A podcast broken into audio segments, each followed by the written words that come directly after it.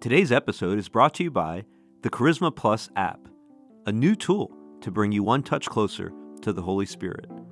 Download now at charismaplusapp.com. God placed him where he was. God uniquely created him to do the job he did. And I wrote this book to show people that that this is a man who changed the world, and we can all change our world. Now, look, we're not all going to be Billy Grahams but but we can all go out and fulfill the calling that God has for us and do what the Lord has called us to do. And so I share a lot of stories of times I was hanging out with Billy.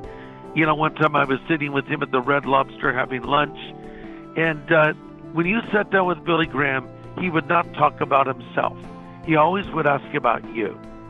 Well, you are listening to Charisma Connection on the Charisma Podcast Network. I'm your host, Jeff Strauss, and we are honored to have Pastor Greg Laurie with us today. Greg Laurie is the senior pastor of Harvest Christian Fellowship in Riverside, California, and, and the founder of Harvest Crusades, a nationwide evangelistic event that has drawn more than 10.4 million in stadiums and arenas around the world with over 550,000 professions of faith since 1990.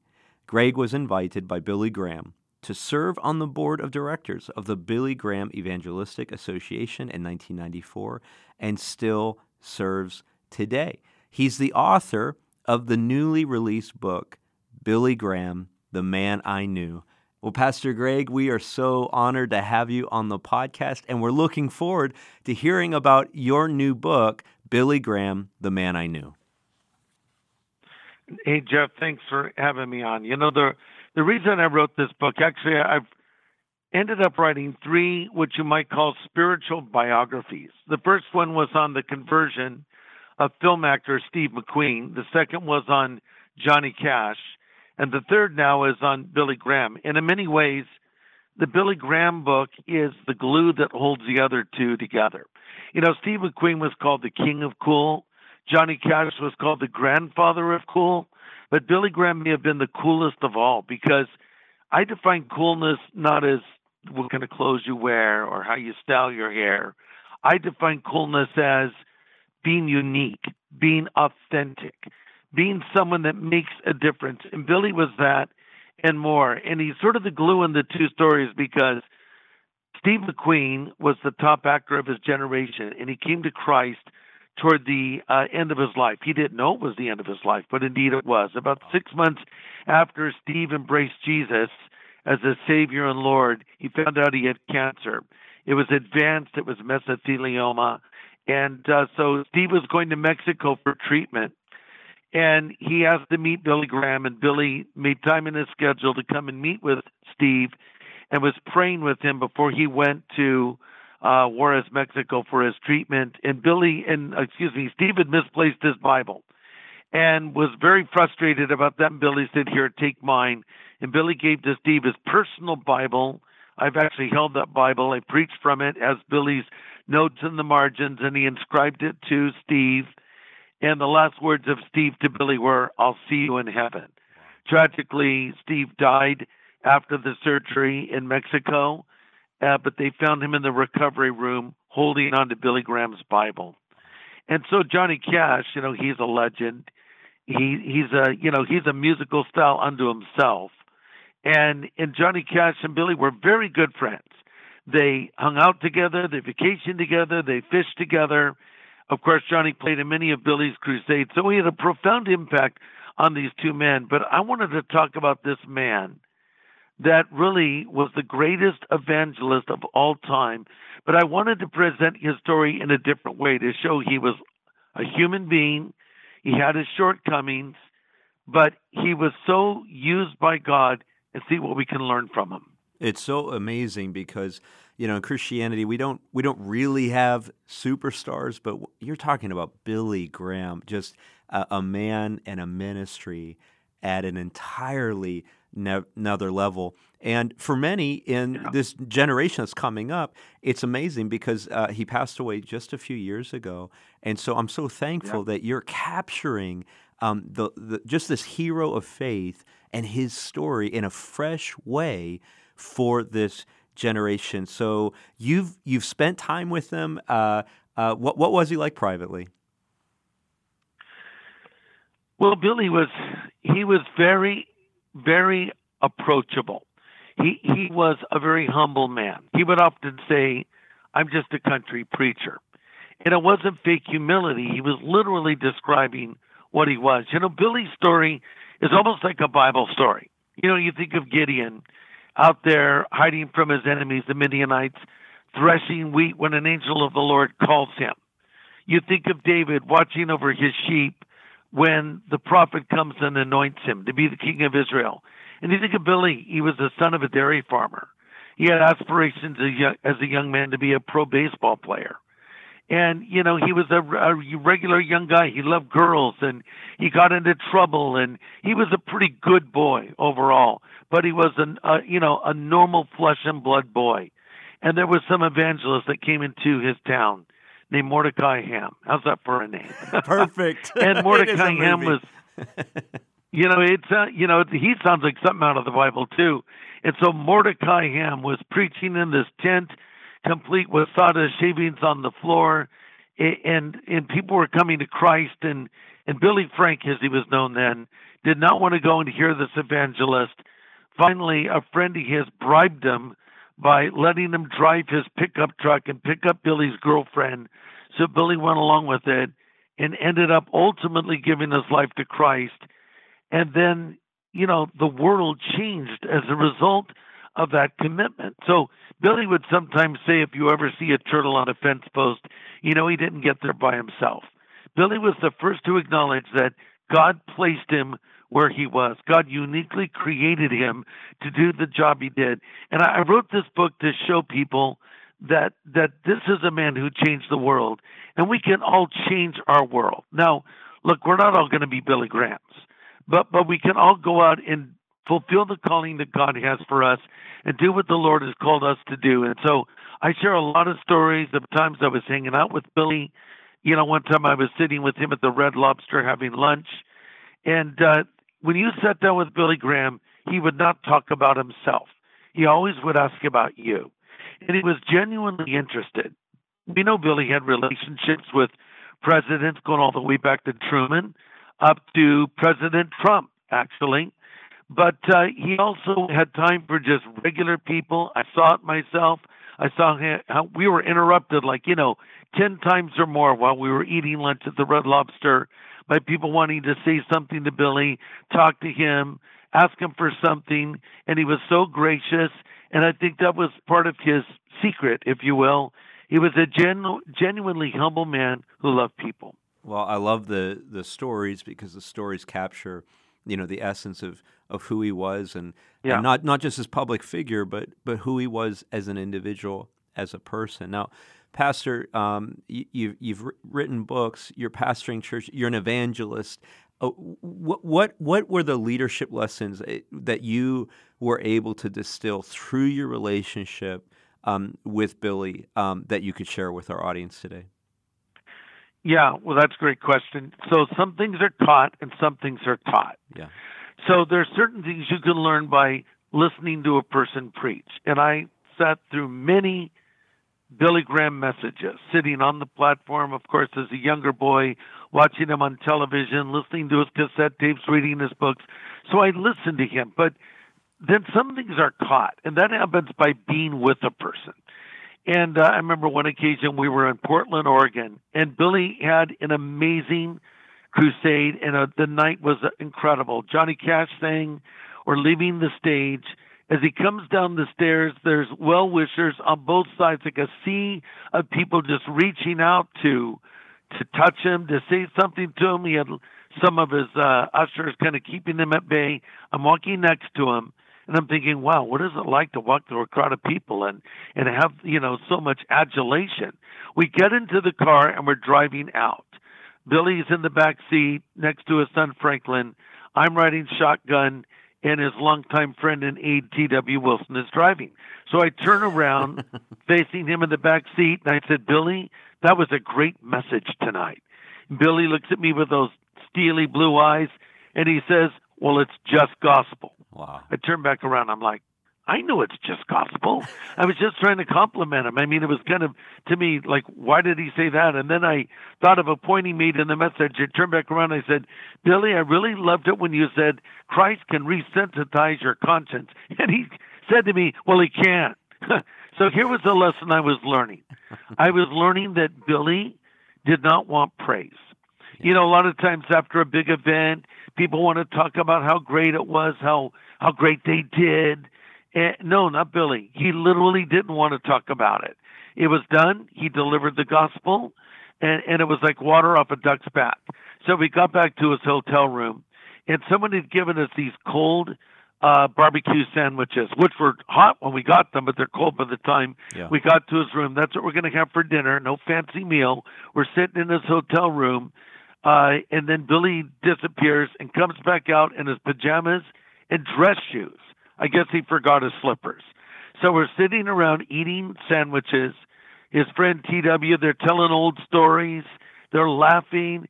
And I thought, I'm, I was learning. I was learning this is a man who takes his message very seriously, but he doesn't take himself seriously.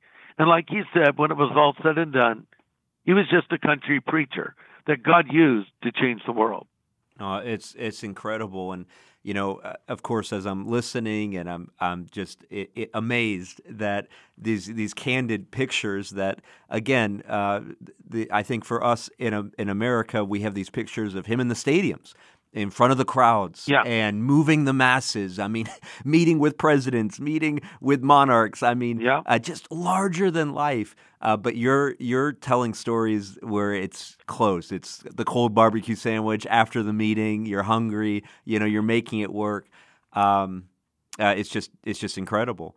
Um, for this generation, uh, what would you think uh, Billy Graham would want to say at this moment in time? I mean, again, when when when when Billy passed away, we're going. Um, uh, the earth lost a hero. Heaven, heaven, heaven gained one. Um, we're, yeah. we're, we're all concerned about where we are as a nation, as, as a generation. I mean, is is is there hope that God could raise up uh, more people like Billy in our day? Well, I think that uh, God has raised up certain individuals, uh, you know, over the years, like um, you know, George Whitefield yeah. was a preacher who had a profound effect on our nation, even before we were a nation.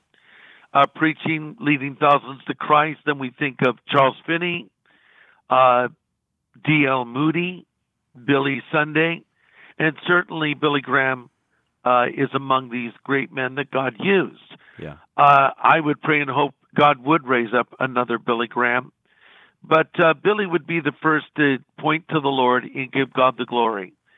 And, and he knew the Lord had called him to do what he did. Once he said to me, You know, Greg, I don't think I'm a very good preacher, but God has given me the gift of inviting people to Christ. I said, Well, Billy, I have to disagree with you on that point. You are really a great preacher. Mm-hmm. But yes, the Lord has given you this gift as well. That's clear. But, um, you know, Billy Billy was just a guy who, who wanted to do what God called him to do.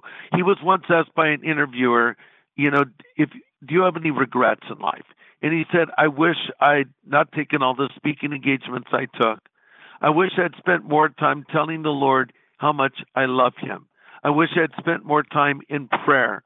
I wish I'd spent more time studying scripture. You know, I introduced a friend of mine named John to Billy, and and my friend John said, Billy, thank you for all you've done. Thank you for your faithfulness to the Lord. And Billy said, I wish I'd done more. I thought, wish you'd done more. you know, who did more than Billy? Yeah. And, but but you know that was his attitude. He always saw how much more he could do, and, and how he wanted to touch people. And, and the the fame did not go to his head. Look, I've met a lot of people over the years. Uh, I've shaken the hands of four U.S. presidents. I've been in the Oval Office. I've met movie stars. I've met celebrity preachers. You know, I've met all kinds of uh, powerful people, wealthy people, but I've never been more impressed by anyone more than Billy Graham. And, and to me, going to visit Billy at his house was more exciting than going into the Oval Office, which I've done, and pray for the president, which is an honor. Yeah. But to just be with him in that country home, talking with him, to me, that was the greatest of all joys and privileges. Amazing. Now, your book, Billy Graham, The Man I Knew, it takes a personal, intimate perspective um, out of your relationship uh, with Billy, which is different than other biographies. Um, you're drawing off Yeah. of your personal experiences. Now, I, I heard there's a story about a certain photograph that I think he signed that you, you end up throwing away or something to that. Uh, can you give us a glimpse into what, what that whole story is about? Yeah, sure. So I, I had this beautiful photograph that I blew up, and I wanted to get Billy to sign it. And it's a great photo of Billy preaching. And I even got one of those silver pens, you know, metallic pens, so it would show up because it's a black background. I wanted his signature to show up. Yeah. So I put it in a little brown tube, you know, like you put posters and photos in, and I took it back to where he was holding the crusade. And uh, and I went to him and said, Billy, would you sign this for me? And I gave him the pen. He signed it, and I was very excited. I still have it here in my office, and I put it in the tube, and it was in my hotel room. And uh, I went to a lunch. I came back, and the tube is gone, and I'm freaking out. Like, where did my photograph of Billy go? Right. And so I called the front desk and they said, Oh, the maids may have thrown it out thinking it's trash. I'm literally in the dumpster. Going Yeah. through the dumpster, I finally find this tube. The photograph was fine. I put it back in my room. But I made the mistake of telling Billy's son, Franklin, who's really a prankster. And so I'm up in Billy's room a little bit later that afternoon, and Franklin is there, and Billy's there, and Franklin says to his father, Daddy, Greg, you know that picture you signed for Greg? Billy said, Yes, I do. Franklin says, Greg threw it away. I said, No, I didn't throw it away. The maid threw it away. Franklin says, Daddy, Greg threw it away. No, I'm protesting. No, and I and I told the whole story, and Billy was kind of smiling, and I thought, you know what? They're in on this together. They're both pranking me right now. It's pretty funny. but uh, so I, you know, that that photo is like one of my treasures, right? Because I it has a story to go with it, and and you know he, but he was just, you know, he's just a down to earth kind of a guy Yep. who loved to just hang out. He loved to have a meal. He loved to just sort of chat, sit on the rocking chair, uh, have you talk about yourself. And, and you know, and I would ask him questions. Uh, I went because I thought when I when I'm with Billy, I'm literally sitting with Mister History. You know, I mean, I quote C.S. Yeah. Lewis.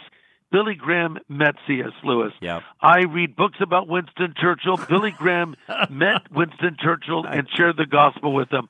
I listen to U2 music. Billy Graham had Bono come to his house, you know, and so it, so I would always ask him questions, and I, I did ask him this question once, Jeff. I said, Billy, do you have any regrets in life? And he told me the story, and his answer was yes. And he told me the story of when he was at a prayer breakfast in Washington, D.C., and President Kennedy was there. After it was done, uh, President Kennedy said, Billy, I'd like you to drive back to the White House with me. There's something I want to talk to you about. And uh, Billy said, Well, Mr. President, I'm really sick. And I, I don't want to get you sick. How about if I call you in a week or so and then I'll come and see you at the White House? And the president said, Okay. And then uh, only days after that, President Kennedy went to Dallas and tragically was assassinated. And Billy said to me, I always wondered what he wanted to talk to me about. Wow. Uh, just incredible. And obviously, the, it puts into magnitude. We all have regrets, we all have shortcomings, we all have insecurities. Um, again, you're painting this picture of a man he was used uh, so mightily by God, and yet he uh, he dealt with the, all the things that all of our listeners do. We all deal with it, and uh, Yeah. what an inspiring and encouraging picture of this amazing uh, man of God. Um, we're talking about the new book, Billy Graham, The Man I Knew. It was released April 13th. And I just think what a what a great story to read about right now uh, for encouragement, for inspiration, and for hope um, for the current generation. Um, uh, Pastor Greg, where, where's the best place to to get a copy of the book? Well, probably the fastest place to get it is Amazon.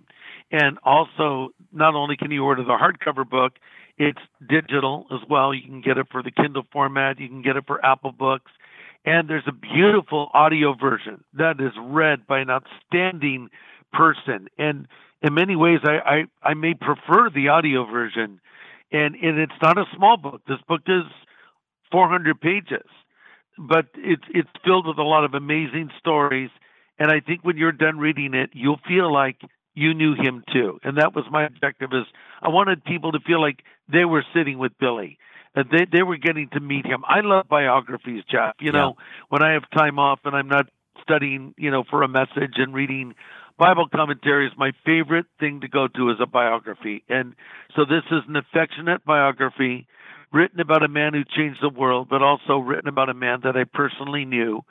And I think he can be an inspiration to a whole new generation.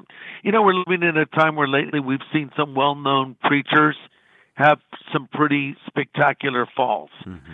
And, uh, and that's very discouraging. Mm-hmm. You know, the Bible says when one of us suffers, all of us suffer. Yeah. But it also says when one of us is exalted, we're all exalted. Billy was faithful to the end. He finished his race well. I include some principles that he lived by to keep himself safe and strong uh, as a leader that I think we would all learn from. You know, this is the closest to a book on leadership I've written because I talk about, you know, takeaway truths I learned from hanging out with Billy and listening to him.